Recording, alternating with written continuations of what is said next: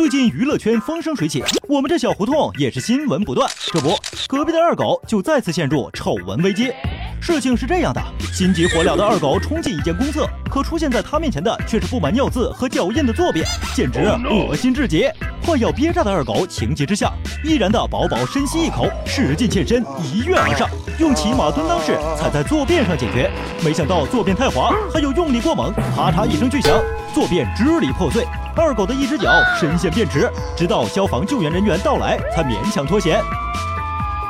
这件事儿最终超越周一见绯闻，成为街坊邻居茶余饭后的最佳笑料。从此以后，二狗对坐便器产生了严重的心理阴影，非要把家里的坐便改成蹲便，可他媳妇儿却死活都不同意。争执不下，他二人就找到冷大爷我来评理：坐便和蹲便到底哪个更健康？到底是用坐便还是蹲便？按照冷大爷我的个人习惯，还是蹲着舒服些。另外，从生理结构上来说，蹲着排便也会更加顺畅，因为当一个人坐着时，直肠和肛门之间的平均角度是九十二度，而当他蹲着时，平均角度就增加到了一百三十二度，这样粪便会更容易排出。正常人的一生大约有十吨粪便会从肛门这个出口排出。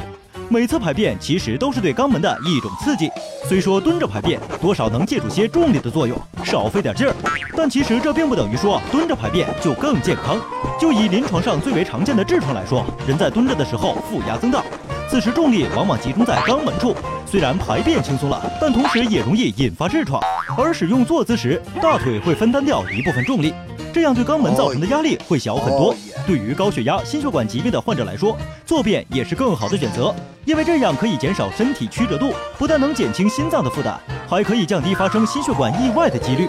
坐便虽然更健康，但也不排除有很大一部分人像冷大爷一样喜欢使用蹲便。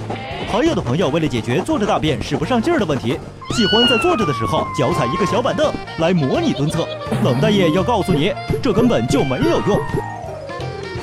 因为有研究发现，虽然脚踩小板凳可以缩小大腿和躯干的夹角，但是直肠和肛门的角度却没有任何改变，和正常坐姿没有区别，也就不能减少排便压力了。至于说二狗家的卫生间到底是改造成蹲便，还是继续使用坐便，这个屁股上的问题是你们的家事儿。冷大爷，我今天也只能帮到这儿了，剩下的你们两口子结合我刚才的分析，自己做决定吧。